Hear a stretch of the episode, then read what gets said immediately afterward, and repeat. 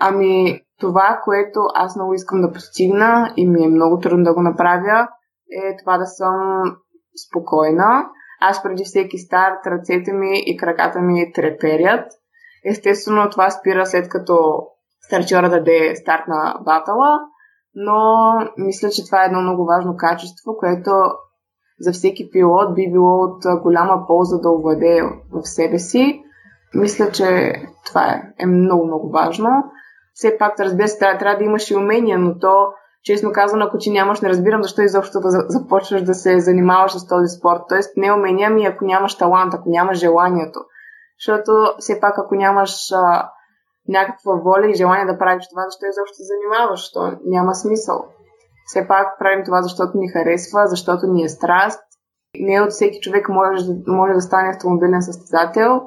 Трябва много упоритост, защото успеха не винаги идва след всяко състезание.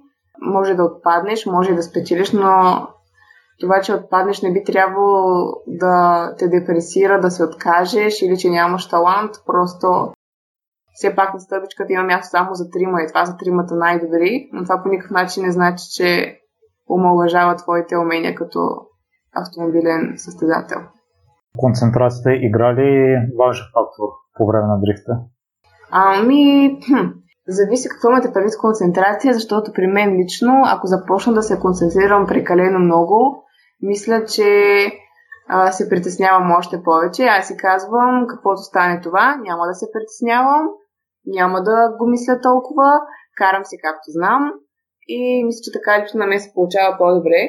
Но при някои хора е строго индивидуално и им трябва повече концентриране в дадения момент, докато аз а, обичам да го карам по-лежерно. Просто аз си мислех, че концентрацията е съществена част, защото по мое виждане трябва да направиш определени движения на определени места и трябва да си на 100% концентриран, за да не ги пропуснеш. Да, абсолютно така е, но, както казах, ако аз започна да мисля нещата толкова задълбочено, правя глупави грешки, за които след това съжалявам. Концентрирам се до толкова, че аз да знам къде и какво да направя, да знам трасето, да го имам а, начертано в главата ми, а оттам нататък си карам както аз си мога. Не опитвам да правя нови работи за първи път в дадена обиколка, примерно, ако особено ако е квалификационна, не изпробвам нови работи. Концентрацията е до толкова, доколкото аз се формирам, а след това играят уменията. А за психиката грижи ли си по някакъв специален начин?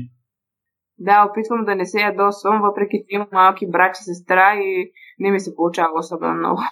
А какво правиш за това, ако не е тайна? Кое? За ядосването на брат Рами ли? Да, какви сте техниките да се опитваш да се прибориш с това?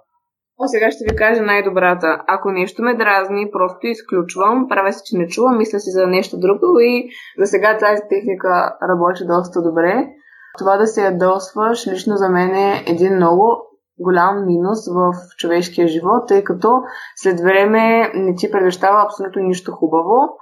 Нервите само ти вредят, затова опитвам дори да става нещо лошо, да го приемам по-спокойно, да контролирам нервите си, въпреки в средата, която съм, колкото и изнервяща да е тя, колкото и напрягаща.